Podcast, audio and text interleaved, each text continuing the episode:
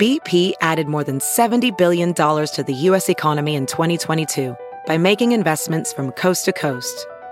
Investments like building charging hubs for fleets of electric buses in California and starting up new infrastructure in the Gulf of Mexico. It's and, not or. See what doing both means for energy nationwide at bp.com slash investing in America. Professional welder Shayna Ford used VR training developed by ForgeFX to hone her skills as a welder. The more time that you spend practicing it, that's what separates a good welder from a great welder. VR training can help students like Shayna repeatedly practice specific skills. Virtual reality definitely helps because the more muscle memory that you have, the smoother your weld is. Explore more stories like Shayna's at meta.com slash metaverse impact.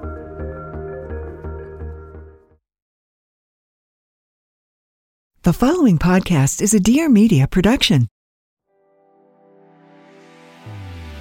Hey guys, welcome back to We Met at Acme. If you're listening to this, Mercury has officially left retrograde. So small wins, small wins.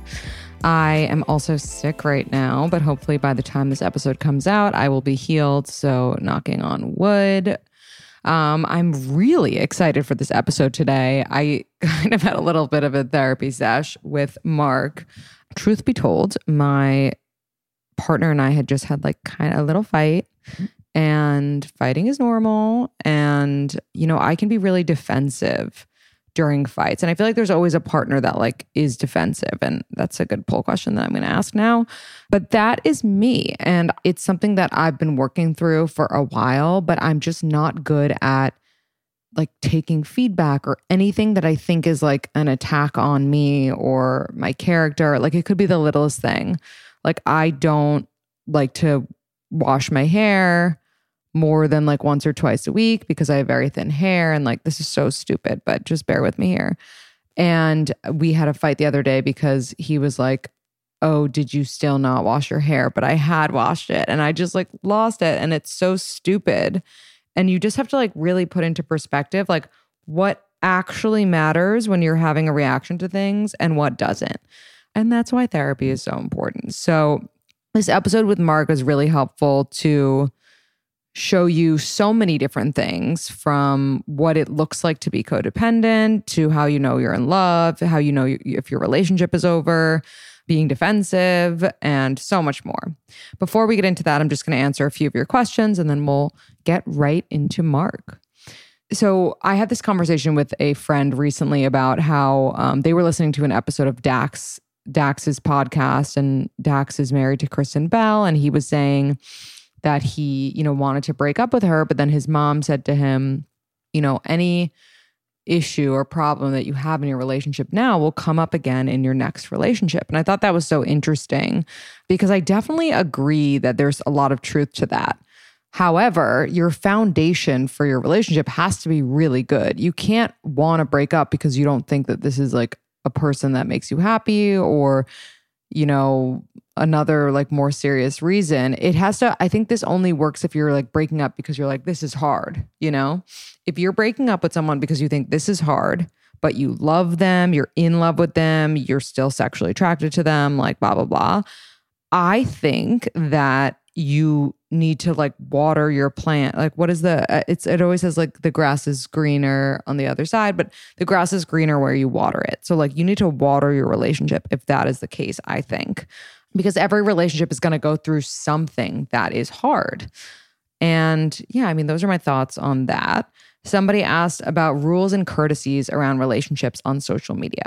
So, I have a lot of thoughts on this. So my partner's not on social, but if he were, he would have to follow these rules too. And I think it's just like about respect. It's not like, oh my God, you better not do this, you better not do that. It's just respect your partner. So don't like other girls' thirst traps, you know, like that's just, or guys' thirst traps. Like that's just not super respectful.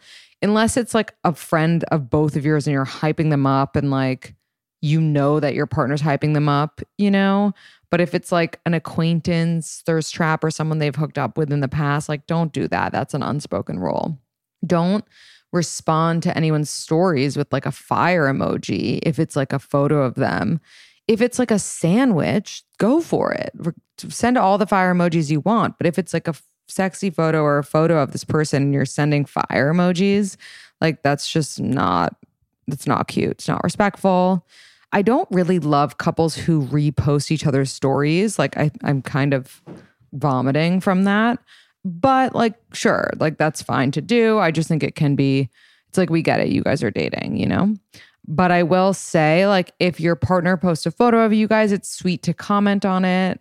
Maybe some hearts, like it. Like you should, I think you should like your partner's post. You know, I don't see why you wouldn't or why you'd selectively do it. Like they're your partner and you should be each other's biggest supporters. Like Mark says in this episode, like we should want our partners to win. We should set them up to win, not the other way around. And I really liked that. How to be vulnerable in a new relationship. Uh, this is something that I feel like I definitely had to work on the beginning of my relationship. I'm just not good at being vulnerable in general. I feel like the second that I think that there's any possibility of this person like leaving or not being completely obsessed with me in that moment, like my immediate reaction is to be defensive, as I talked about, or like the shell comes up and I'm like, I need to protect myself. I'm going to get hurt. And so being vulnerable in a new relationship is like a conscious effort that you have to make. For me, I was able to do it by just communicating and like over communicating almost how I felt in a situation. Like, for example, if let's say my partner had asked for some space, like I would totally respect that. But I would say, like, just so you know, it, you know, makes me feel like you think that I like want to spend every moment together when in reality like I'm not you know what I mean? Like you, you can you can break down how you're feeling about something when something is said. You know maybe they come home from work and they don't really want to like talk to you right away. You can say like hey I you know I know we haven't seen each other all day. Like I would love to hear about your day. Like I know you're tired but it makes me really happy when we can connect like this, you know, or maybe it's maybe you say like, "Hey, we never go out on dates like just the two of us anymore." That's something that means a lot to me, spending quality time together. Or like, "Hey, I noticed that we, I don't know why I'm saying hey before all of these, but I noticed that we haven't been intimate in a while and it makes me feel really good when we're physically connected. Like, can we go have sex?" You know, whatever it is, like that is vulnerability and not being afraid to say your feelings. Like when, like, hey, I didn't like the your tone just now, and it, and the reason is it just made me feel like there was something that was bothering you. You know, like I'm so intuitive with my partner. I know every time, like every, and whenever something's wrong, I know. And I always bring it up and I say, like, I can feel something's off. And sometimes he'll be like, no, like everything's fine. And like, then like, you know, moments later, he'll be like, okay, you're right. You know, I was like getting in my head about this. And so don't be afraid to like say how you feel. You know, it's like the more we hold it in, like the less we're benefiting.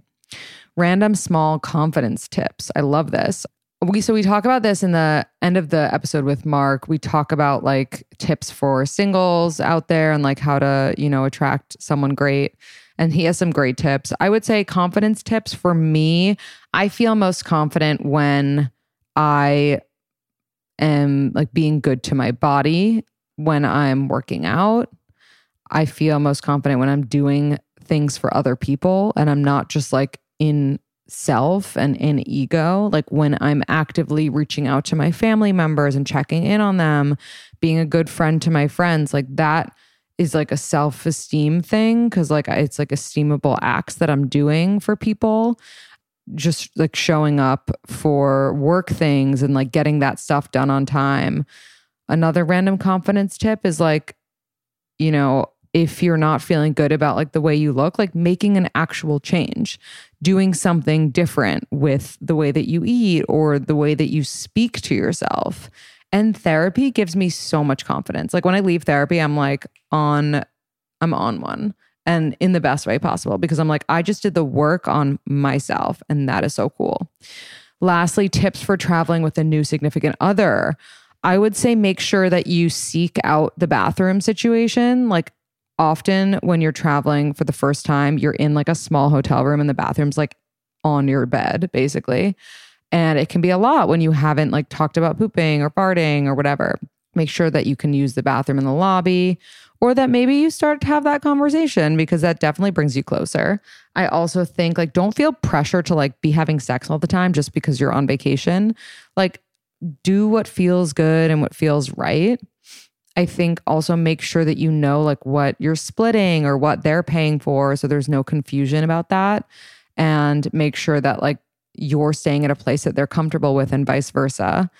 I would say just like try to bring the positivity and the and the good energy. And like if you're somebody that needs to be like alone for an hour a day, say like I'm going to go on a walk and I'll be back. And then you'll be back and you'll have like so much good vibes because you did something for yourself.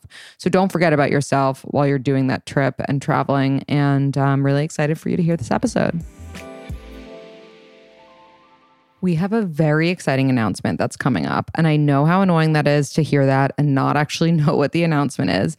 But I'm telling you, it is so exciting. And I've been using Issuu to create the whole, I, I can't really say what it is, but I'll tell you that it is it has to do with the website. And Issuu has been a dream to use because it's an all in one platform that creates and distributes beautiful digital content. So, like marketing materials, magazines, brochures, maybe a shop, wink, wink, and so much more. Issuu works with amazing tools that you probably already heard of and already use, like InDesign, Dropbox, and Canva. Canva is like my go to because it's kind of like Photoshop for dummies. And I can use it with Issuu, which is awesome. You don't have to reformat anything, your content is already optimized for engagement and ready to share. If you are someone listening who is a designer, a marketer, just a creator, maybe you want to get started creating content for TikTok or Instagram, you can get started for free or if you sign up for a premium account, you'll get 50% off when you go to issuu.com slash podcast and use promo code ACME. That's issuu.com, issue, but spelled issuu.com slash podcast and use promo code ACME at checkout for your free account or 50% off your premium account. issuu.com slash podcast, promo code ACME. Many of you know this because you follow me on my food Instagram, Don't Expect Salads, but I'm not great at eating the things that give me the nutrients that I need. Surprise, surprise, by the name of the account. But this is just what I've been like forever. And I wish I was better at like eating vegetables and whatever, but I'm just not. And so I started taking this multivitamin and it has truly balanced my body out like more than I can ever explain. If you haven't heard of Ritual, it's a vegan friendly multivitamin and it's formulated with high quality nutrients in bioavailable forms that your body can actually use. So you're not going to find any sugars, any major allergens, no synthetic fillers, no artificial colorants or GMOs and they have like a really good aftertaste. I know that some of these vitamins just like can make you gag after you take it, but Ritual is amazing. It's kind of like a minty fresh taste afterwards. And for me, it's incredible because I get like the vitamin D3 that I need and all the high quality nutrients in just two daily pills. I like to take them in the morning because otherwise I will forget. So I'll take them right away when I wake up, my probiotics and my multivitamin. If you haven't started Ritual or started trying it, you can get 10% off during your first three months if you visit ritual.com slash acme to start your new ritual today. Get the key ingredients without the BS. 10% off your first three months if you visit ritual.com slash acme and start yours today. Hi, I'm Dr. Deepika Chopra. My passion, calling, and job is really all about blending together holistic practices with real evidence based science to help people around the world cultivate more optimism, success, and resiliency. You won't want to miss this new podcast as you'll get to hear from elite athletes, recording artists, couples, and maybe even my toddler. So if you're into arming yourself with some new practical happiness tools, join me on Mondays for your morning optimism dose. Oh, and don't forget, things are looking up. Hey guys, welcome back to We Met at Acme. I'm so excited to be here with human connection specialist Mark Groves. Hey, Mark. Hey, thanks so much for having me. Excited to be having this chat. Yeah, so am I. I've been following you for a bit, and you always touch on subjects that we touch on on this podcast. So I'm very excited to hear your opinion. But we'll just start with, you know, how old are you and where are you from? I'm 42 and I am from originally in Calgary, Canada. And then I, I'm so used to saying I live in Vancouver, but now I actually just moved back to Calgary. So I'm from Calgary and I live in Calgary. It's so funny. I feel like it's always Canadians that like know way more about relationships than, than Americans. I don't know what that is. I don't know. I feel like Canada in a lot of ways is because you know how we make a joke that Canadians say sorry about everything? Uh-huh. That maybe we, because you know, relationally, people who seek out relational information tend to be the ones who are more afraid of conflict or like that's actually not even the right term that from like an evolutionary survival perspective need to learn the nuance of language. And canadians we apologize for everything. So i think maybe we seek relational information because we are a codependent country you know yeah some, that's really ways. funny. It's possible. Um, and mark what's your current relationship status? Uh, in a relationship been with my partner for six years. Her name's Kylie, and um, we broke up for a year at at like year four and a bit, and then got back together last year. Interesting. So yeah. let's unpack that for a little bit. Um, no, well, I am like of the belief that uh, you like, you know, if you get back, if you break up, there's always a reason and like you should never get back together. But I am trying to be less black and white in my thinking. So please tell me how you guys came to that decision. Yeah, you know, I'm very similar to you. So like I never got back together with an ex ever in my mm-hmm. life. Um, and I'd like to say that was all by my choice, but that certainly wasn't by my choice. I certainly pined after exes before. Uh, but I did have this belief that like sort of once it's over, it's over. Right. And you know, I, I never really looked at it from the lens because that was sort of pre-relational understanding. Um, you know, when I had that point of view, I guess when we broke up, we broke up because we were just at an impasse, you know, like I wanted to start having a family. She, it showed as she wasn't ready for that yet. That was sort of the content that her and I were looking at. Um, but really, we broke up because there was still a lot of healing that was remaining for her from previous relational stuff and also just family dynamics and codependency. Like we still had codependent patterns in our relationship. And neither of us, what really fractured the relationship in the end was that we couldn't see it at the time, you know, but we were just like, look, like there's, we've done everything we can. We've gone to psychotherapy together. We both work in this area. We communicate a lot. We, both recognize each other's spaces and where we're at. And it was just like, we just can't make this work no matter how much we love each other. It's just mm-hmm. not working. And it would have been seen, you know, and not to dismiss this for other people, but it would have been seen as like a timing sort of issue. Right. And so, what is the difference between your relationship now, like post break or breakup, and before when you were together?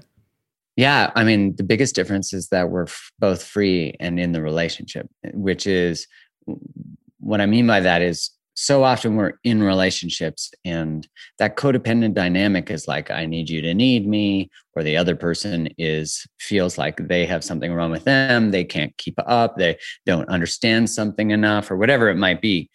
And so now there's none of that. There's no hierarchy in our relationship. There's no one person's more wounded than the other. There's none of that. It's like we're both adults dating each other which you know if you had asked me when we were together are you both adults? I would have said, yeah.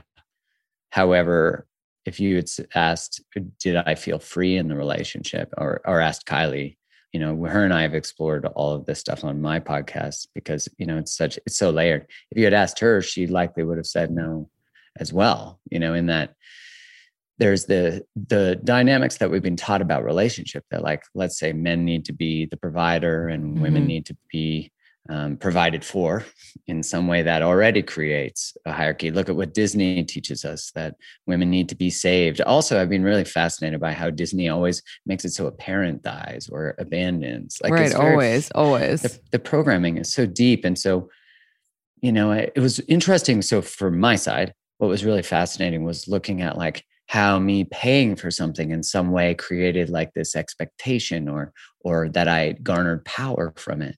And so now that none of that's there, it's all explicit, which doesn't mean I can't pay for something. It's just that if there's an unconscious or I have a feeling in my body that I'm like, oh, she's going to owe me or something like that, it would be brought explicit now. It would be meaning.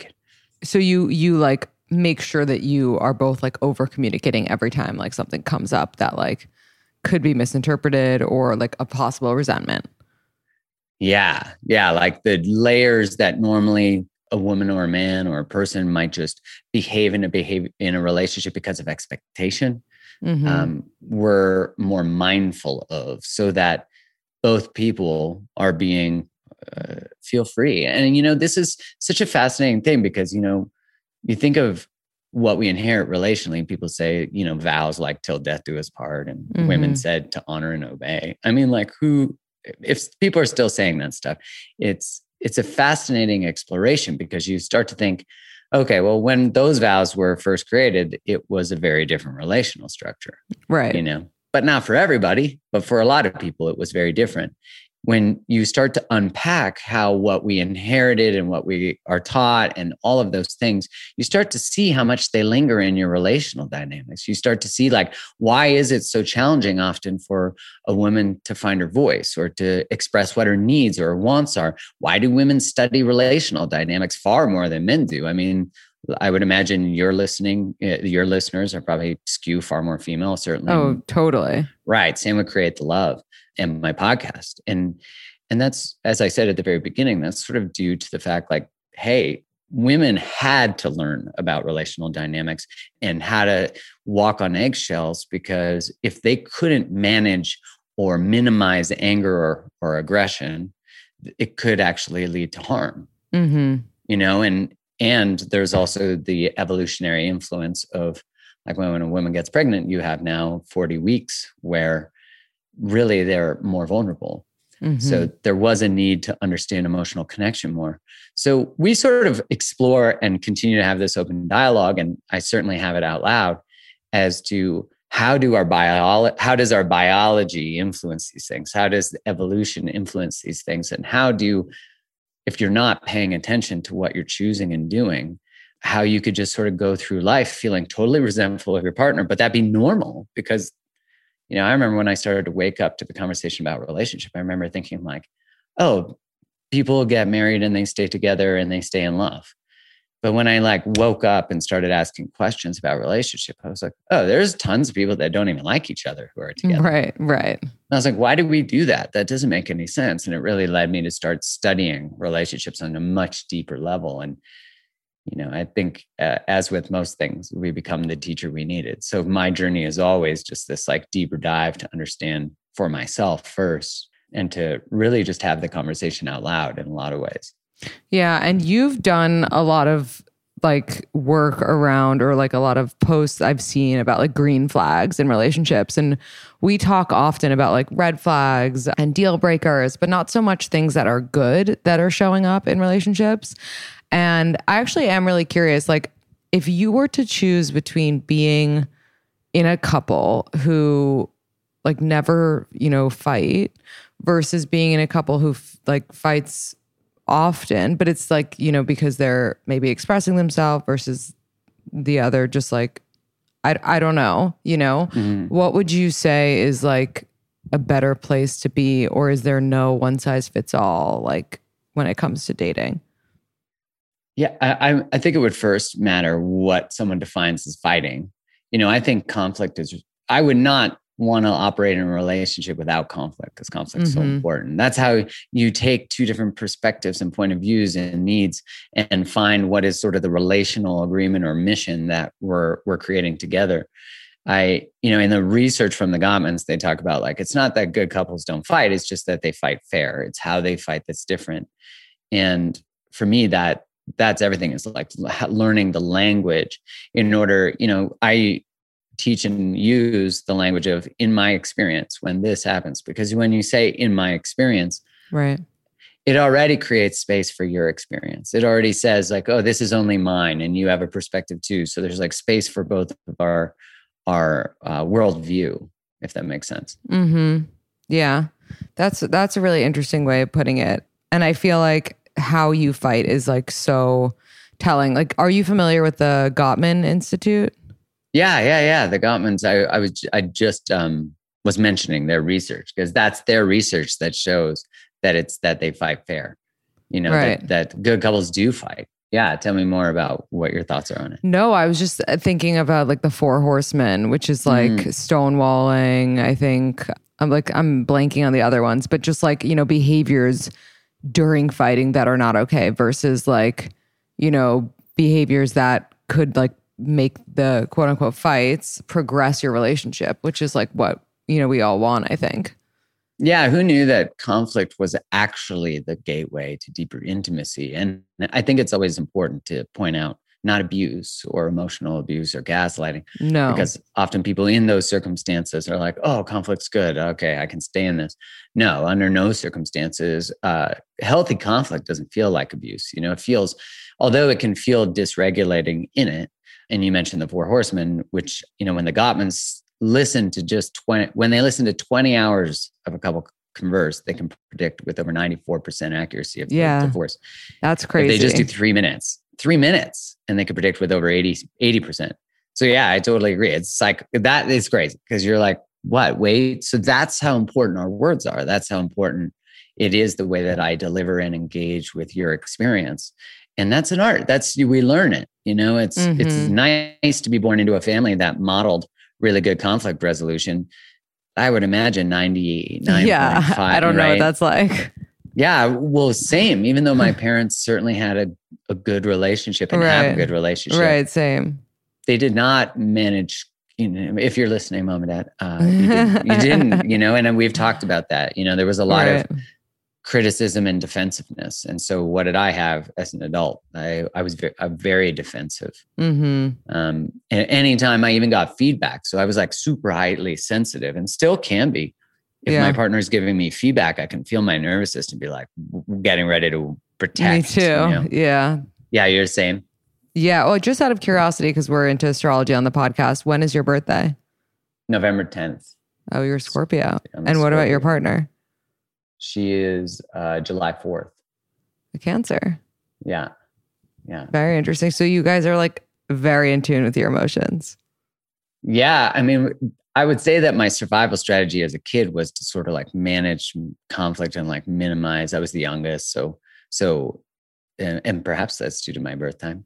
And for her, similar. So, yeah, we're definitely both like, you know, if your survival strategy as a kid was to minimize conflict and take care of everyone's needs and Mhm. whatever, not that I had to do all those things, you'll be highly attuned to emotion Yeah. highly attuned and, and that's where it can become a superpower i think the things that we learned as kids to survive when they don't have boundaries and they're not curated in a healthy way they get in the way of connection when they're curated and, and really honored and boundaried then they become superpowers because you become highly attuned to other people's experience without without putting your nose in their business when you shouldn't and also without taking responsibility for their stuff which is hard That's really interesting. Do you think that you could be like very attuned to someone's emotions, uh, but not to your own? Yes. Yeah. Yeah. Especially if you were like all about taking care of everyone else's. Then Right. even the idea of your own feelings, one, it's there, it didn't matter. Even if you had feelings, no one was listening to you, or life was about someone else's feelings. Maybe someone who was angry, or even someone like I think one of the most challenging ones is when someone has someone who's in their family who has a chronic illness where everything was about them. Right. So yeah, you become highly attuned to other and also take responsibility for other people's feelings and don't take it for your own. And I mean ultimately that's the recipe for codependence.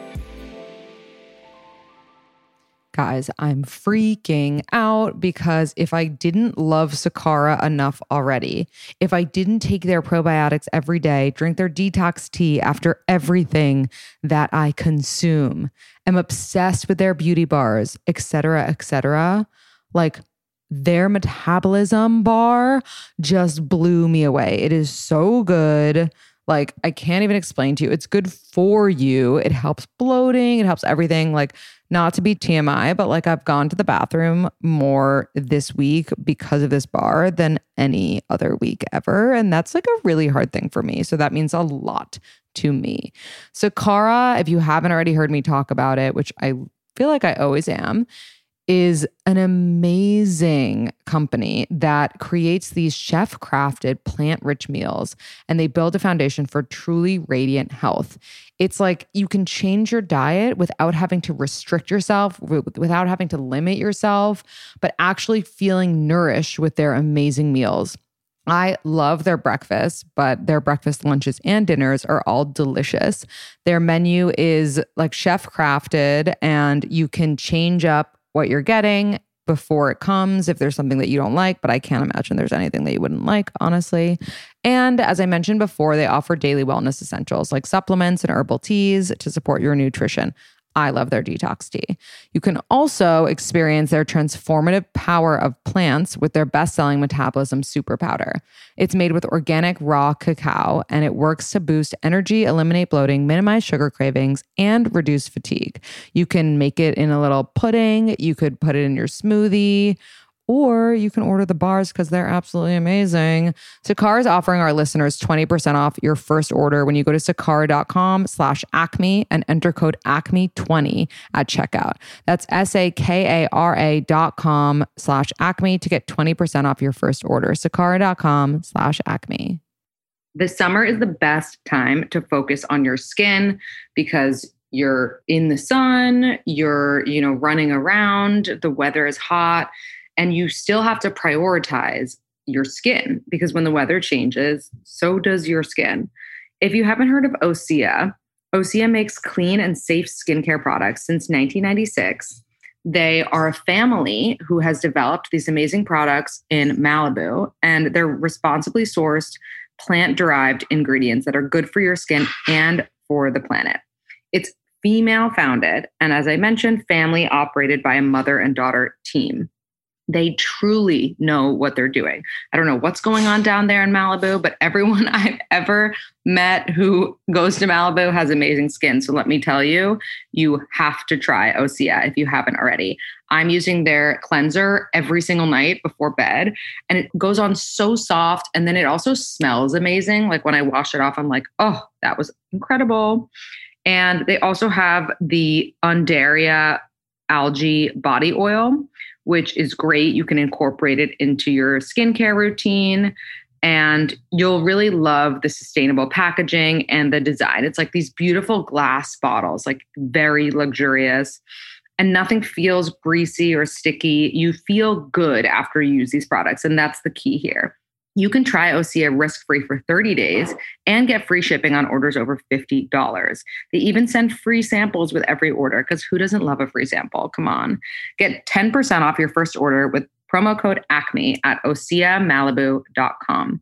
That's 10% off with code ACME at Osea Malibu, O S E A M A L I B U.com. Promo code ACME for 10% off. Someone asked this question, and I think it's so interesting, and I, I would love to hear your answer because it's really hard for me to put it into words. Um, but I feel like you're more eloquent when it comes to this subject. But like someone asked, just how do you know when you've fallen in love with somebody? Kind of versus like lust or, you know, it just being, you know, something passing. Yeah. I mean, that's a learned too, because if our what we call chemistry or attraction has led us to people who aren't good for us, then we know that, you know, because often someone in that situation will say, but it's chemistry. Like, I don't have a choice. Like, this is the person I have chemistry with. And it infers this idea that you have to just chase whatever your loins tingle for, you know, but that like that there's not a, a choice between what you desire and what you pursue. And so if we learned as kids that you know, love was chaos, love was unpredictable, love was not reliable by our family system. Um, and even some of our early uh, relational experiences, we might then continue to seek that as familiar. And so mm. I wish it was something like you just know, you know, when you know, but we know that when someone says that, they're often in dysfunctional relationships or even sometimes abusive relationships. Mm-hmm. And so I would say to someone like, if your chemistry has drawn you to someone who's not good for you, then you know your chemistry is actually drawing you to learn how to say no to what's not good for you. So it's serving a purpose. And then if you had asked me this at 22 or 27, I would have said uh, that I would not have said that love is really calm, love is predictable, love is free, love is reliable.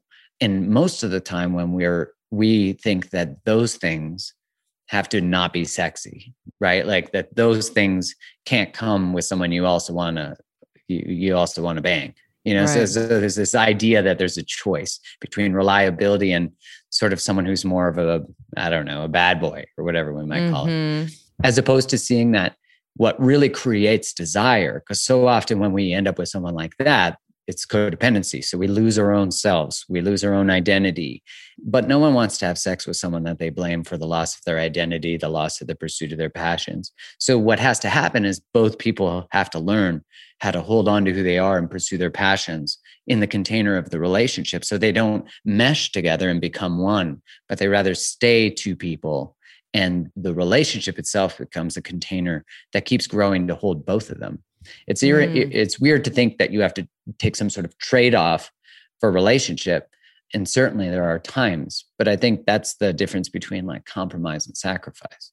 Sacrifice says that you are giving something up. Compromise, although you might uh, for a moment compromise something, lose something in that moment, it is contributing to deeper intimacy and more trust in the relationship. Mm-hmm. How do you know if you're codependent versus just like enjoy spending time, a lot of your time with your partner?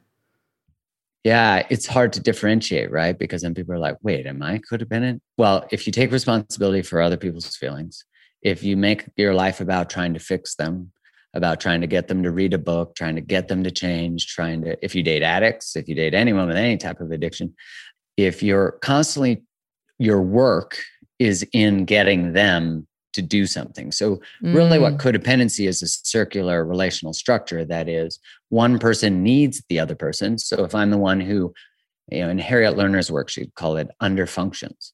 So, the other side of the codependent dynamic might be someone who identifies as a fuck up or they just don't have it figured out. And they're always like, it's always my problems. So, I'm the issue. I'm the one who's struggling with the addiction, with the thing.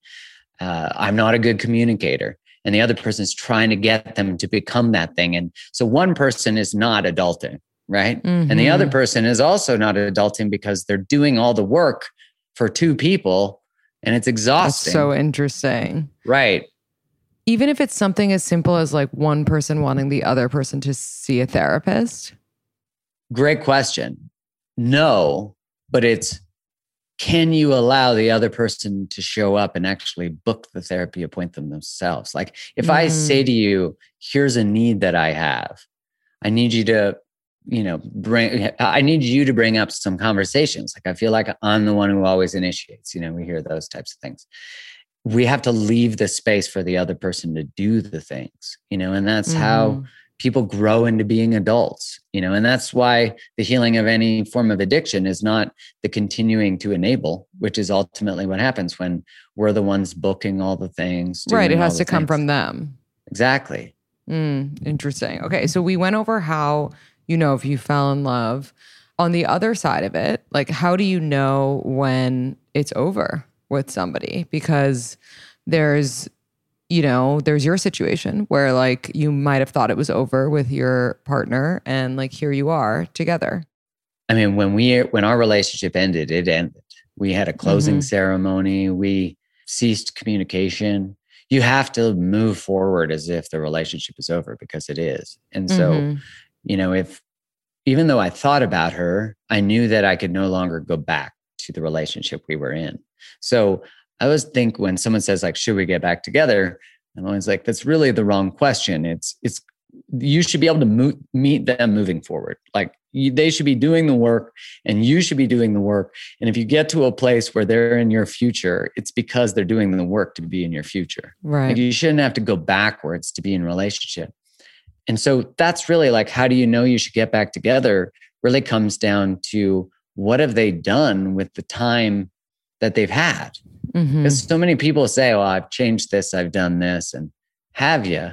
Because, you know, as soon as you get back together, then they go back to the old behaviors.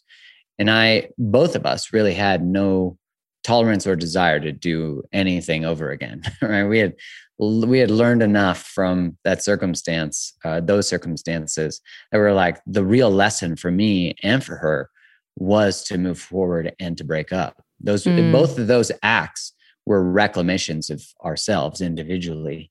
And, you know, when there's a great book called Too Good to Leave, Too Bad to Stay. So I think anyone in those circumstances, that's a great book to sort of explore it. Right. Um, the question I always ask people is, is staying or going abandoning you? That's a great question. And the other one is, if they actually changed everything, they became everything you wanted, would you want them? hmm would you actually want to be with them and oftentimes when one person does heal right you see this with addiction someone heals their addiction they're no longer an alcoholic or whatever and the other person starts to go kind of bananas because their whole life was Was focused- fixing. exactly so Yeah. their addiction is trying to fix other people when really what they desire is the unconsciously is to invest in themselves That's really interesting. And then, like, on that same note, it's like, what can you come back from in a relationship versus not? So, for example, let's say, you know, lack of intimacy and like your, you know, your sex is dwindling with somebody and you're not like feeling excited about doing that with them versus like just feeling like you're, you know, tiptoeing around your partner. Like everything you say, they could like blow off the fuse or, you know, that like, using those two examples, like, are those things that you could come back from? Do you feel like those are the beginnings of like, it's over? Well, intimacy issues are always relational issues. So, what shows up as we don't desire each other anymore, but you did once. So, where did it go? Right. So, it's usually like breaking of trust. I don't trust you. So, there's not a, an emotional safety. So, how can I enter a physically intimate space with you? Mhm. And can you recover from it? For sure. Because I'd say most of the time, that's unspoken things that need to be brought forward and likely even show up in the intimacy container too. Like, can you actually express what you truly desire? Can you have boundaries around intimacy? Can you ask exactly for what you want? Most of us, when intimacy starts to dwindle or we lack that spark, it's because we've not honored ourselves. You know, we're Mhm. not, we've not stood up for ourselves. We don't have boundaries.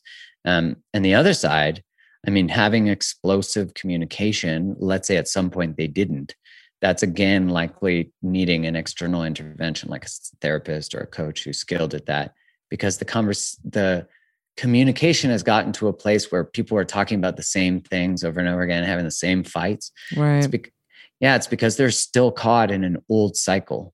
And to get through that cycle, the breakthrough is for one and both people, but usually one has to start to change. So if you've always been defensive, then healing defensiveness will deepen a conversation. Because if normally someone said to me, Hey, Mark, you're being defensive right now. And I said, No, I'm not. Like, fuck, get fucked. You know, I don't want to have this conversation, or I hang up the phone, or I leave, or I break up, or whatever it is.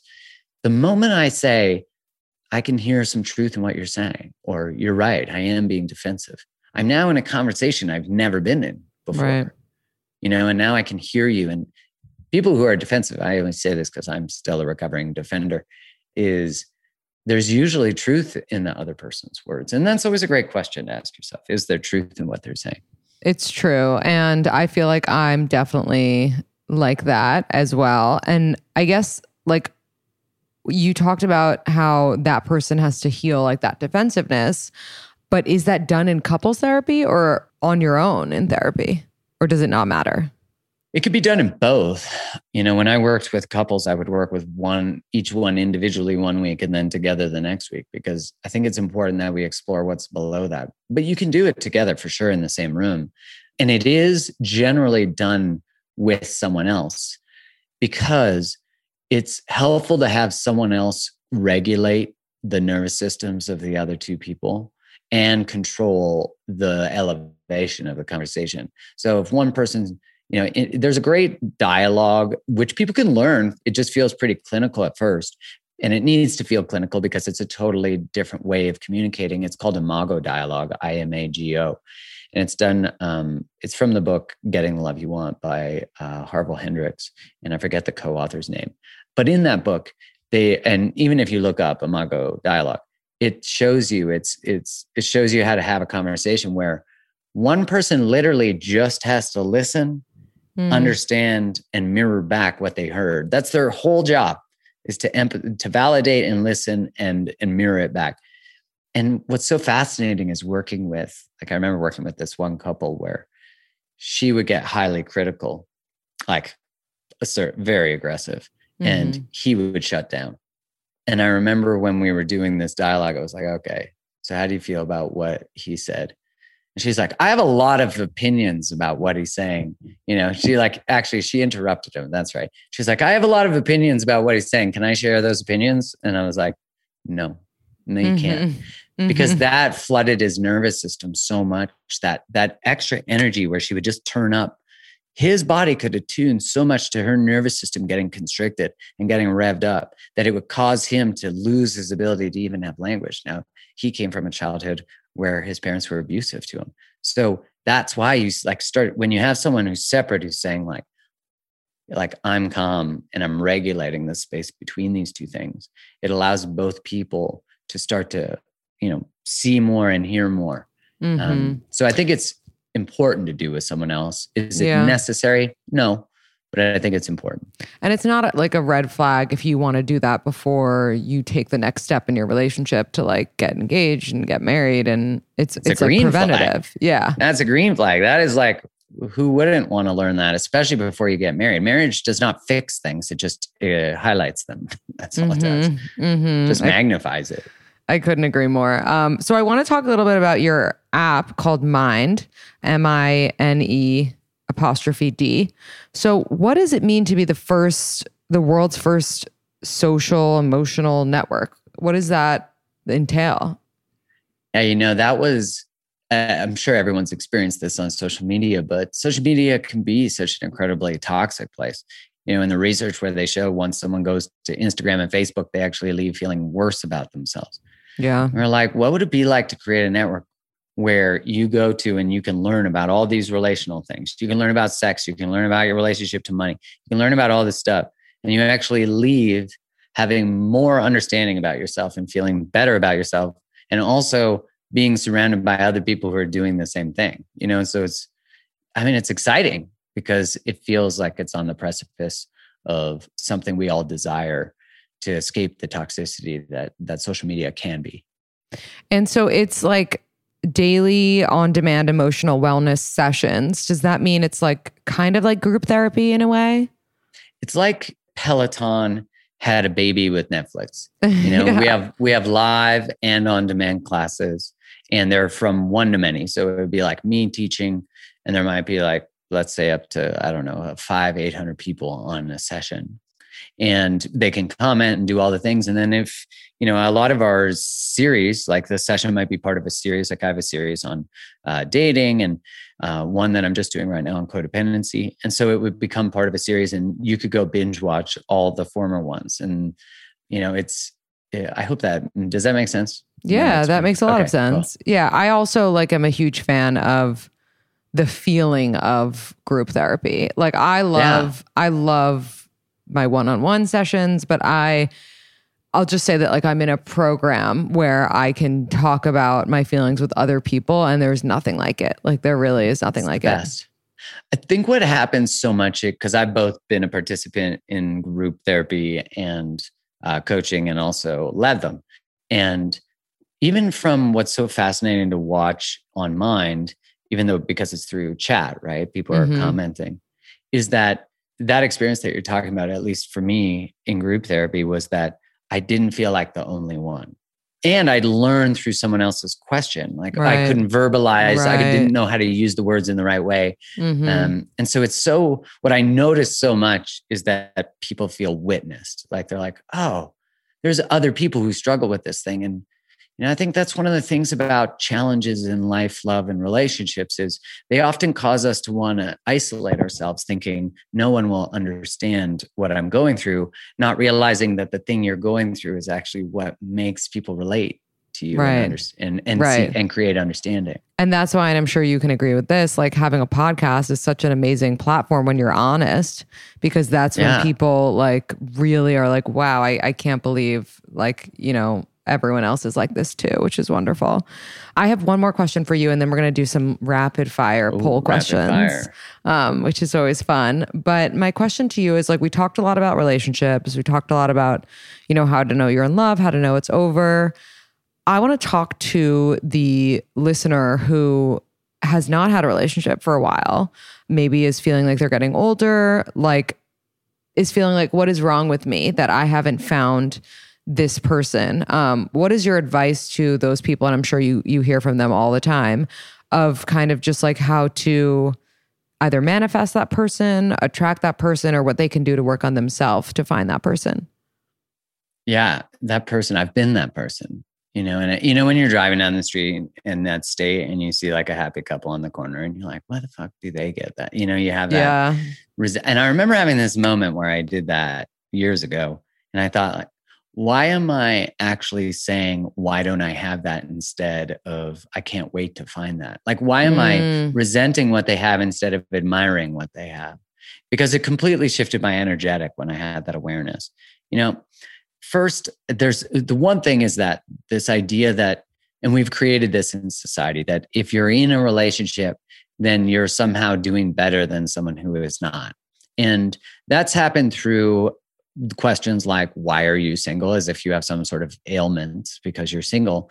And it's perpetuating this idea that being in a relationship validates that you're worthy of being chosen. And Mm. so your worthiness comes from being chosen, not from just being. And Mm. so it's important to recognize all of the underlying narratives that society has created. Like if you're married, you're better in doing than someone who's engaged, who's better than someone who's dating, who's better than someone who's single, and God forbid, someone who's divorced. So we've created this hierarchy of relational status. And we've also said that if your relationship lasts 70 years, you're doing better than a relationship that lasted a year. And I would Mm. argue that longevity is certainly a marker of relational success, but there's lots of people but not happiness. Yeah. Exactly. So well-being. So first I'd say assess whether relational status is where you store your worth and most of us it is. And then the reclamation of that is starting to pursue things you love, starting to understand where does that come from? Who taught you Right. that? Get pissed off about it because it's not Mhm. okay. And then start to pursue passions. If you weren't you know getting into that state of victim mindset, which is really what that is, is you'll be seeking someone to pick you so you feel worthy of being picked. So that means if they don't pick you, your self worth depends on that. So they'll feel the pressure of the relational Mhm. choice, having to band aid your own inability to sit in your aloneness. And so to me, I think it's start to own your stuff, start to take responsibility for your life, start to eat nutritious foods, exercise, start to do big adventures, start to do everything that fills your heart up because that's where you'll meet someone doing the same thing. Right. And and I you know I wish it was like a more complex res- answer, but the simplicity of it is start engaging in in actual change. And you know a lot of people will say I want to be in a relationship and I can't meet anyone and they're not doing anything. Yeah, you have to do something. It can't you can't just sit and like pray for someone to bust Right. into your apartment. Like Right? Like the secret you still got to do shit. right. You know, and that's like the science of optimism or the science of luck, which is really interesting as they took unlucky people, they studied them. And of course, unlucky people are like, I can't wait for you to study how unlucky I am so I can Right. prove. And then they Uh-huh. took lucky people and they studied what they did. And then Attitude. they taught, yeah, they taught unlucky people what they did. And unlucky people became lucky because it really was the science of optimism or what someone else might know as the secret, which is they they saw possibility in everything. You know, they took new opportunities whenever they could. They were constantly living on the edge of adventure. And Ram Dass has this quote where he says that uh, miracles are just a way of reminding us that we don't know how it works. And I know for me, one thing that I did uh, and I continue to do is I wake up every morning just expecting a miracle, whatever that even might be. And when you start seeking and looking for validation of that, which is a confirmation bias, is the way the brain works. If I'm mm-hmm. like, no one good is out there, insert this city is the worst place today because everyone says that. Right. You'll you'll find the answer. If there's there's no good people out there, you'll only find not good people. Right. If you think there's so many amazing people out there, you're going to find those people. Yes, 100% you will. Because you'll start hanging out in places where they are because you are one of them. Right. Exactly. I love that. That's so helpful for people. Okay. Some rapid fire. These are like silly, um, but we do these poll questions on our Instagram. So are thirst traps overrated and immature, or do they genuinely work? Do you know what a thirst trap is? Yeah, yeah, yeah. It's like a booty pick, right? Uh-huh. Um, well, I think you're getting someone for the wrong reasons. So they might work if your goal is to get a relationship. But if right. you're trying to get a relationship for being met on a deep level, mm. no no pun intended, then you yes, they don't work. Then they don't work because right. it really I would say could indicate a red flag of low self-confidence. Not always, but mm-hmm. I feel that. Is it normal to ask your significant other to delete photos of their ex off their phone's camera roll or is that controlling? Feels controlling to me. I agree. Can you be completely happy with your relationship of over two years, but still have a work crush on a coworker? I think you can desire other people, but you shouldn't allow the energetic to go in that direction. So you can still be happy, of course. And what does that energy take away from what you could invest in yours? Mm, it's interesting. You're on a trip with another couple and they're fighting the whole time. Should you say something to them or just enjoy your trip or try to? I would maybe offer a reflection mm. if it mm. got to a certain point, but I wouldn't overfunction for them. Mm. I would maybe even want to separate from them if I had to, because I'm not going to sit around and listen to people yell at each other. Yeah, that's bad vibes you invited your significant other to your Father's Day celebration with your dad, and they don't bring your dad a small gift or anything. Is that okay or not okay? I think I should be in charge of the gift for my dad and make it from us. Mm, that's interesting. I like that perspective. Like, you're if you're going there as like a team, then it should be yeah. from you too feels like an odd expectation to just lop on them too you know? Like you didn't get my dad anything you're a bad person you know as opposed to maybe the fact that i didn't tell you makes right the red communicate flag. it. Like yeah right. i do that i do that all the time with my partner. Like eh, you know he he i'm sure would get it on his own but if i'm like oh we're going to you know see my mom and she, like i'll remind you oh she just had surgery so like if you want to like bring like flowers i'm going to bring this whatever. Or you just sign them both names yeah, you're like setting him up for success, which is ultimately right. what we should do, as opposed to trying to trap them right how they didn't show up, as opposed to like I think that points what you're saying is is dead on that it points to something that we don't often do, which is let our partner win if we're if we score right. keep in order to have power. Mm, I like that. That's really interesting. Um, Mark, you have said like a few different quotes throughout this episode that are great, but do you have one quote that's kind of like your go to or just has like helped you, or maybe it's a piece of advice that has guided you throughout the years? There is one quote that is from the Gottmans that actually makes me um, like whenever I read it, it makes me kind of emotional.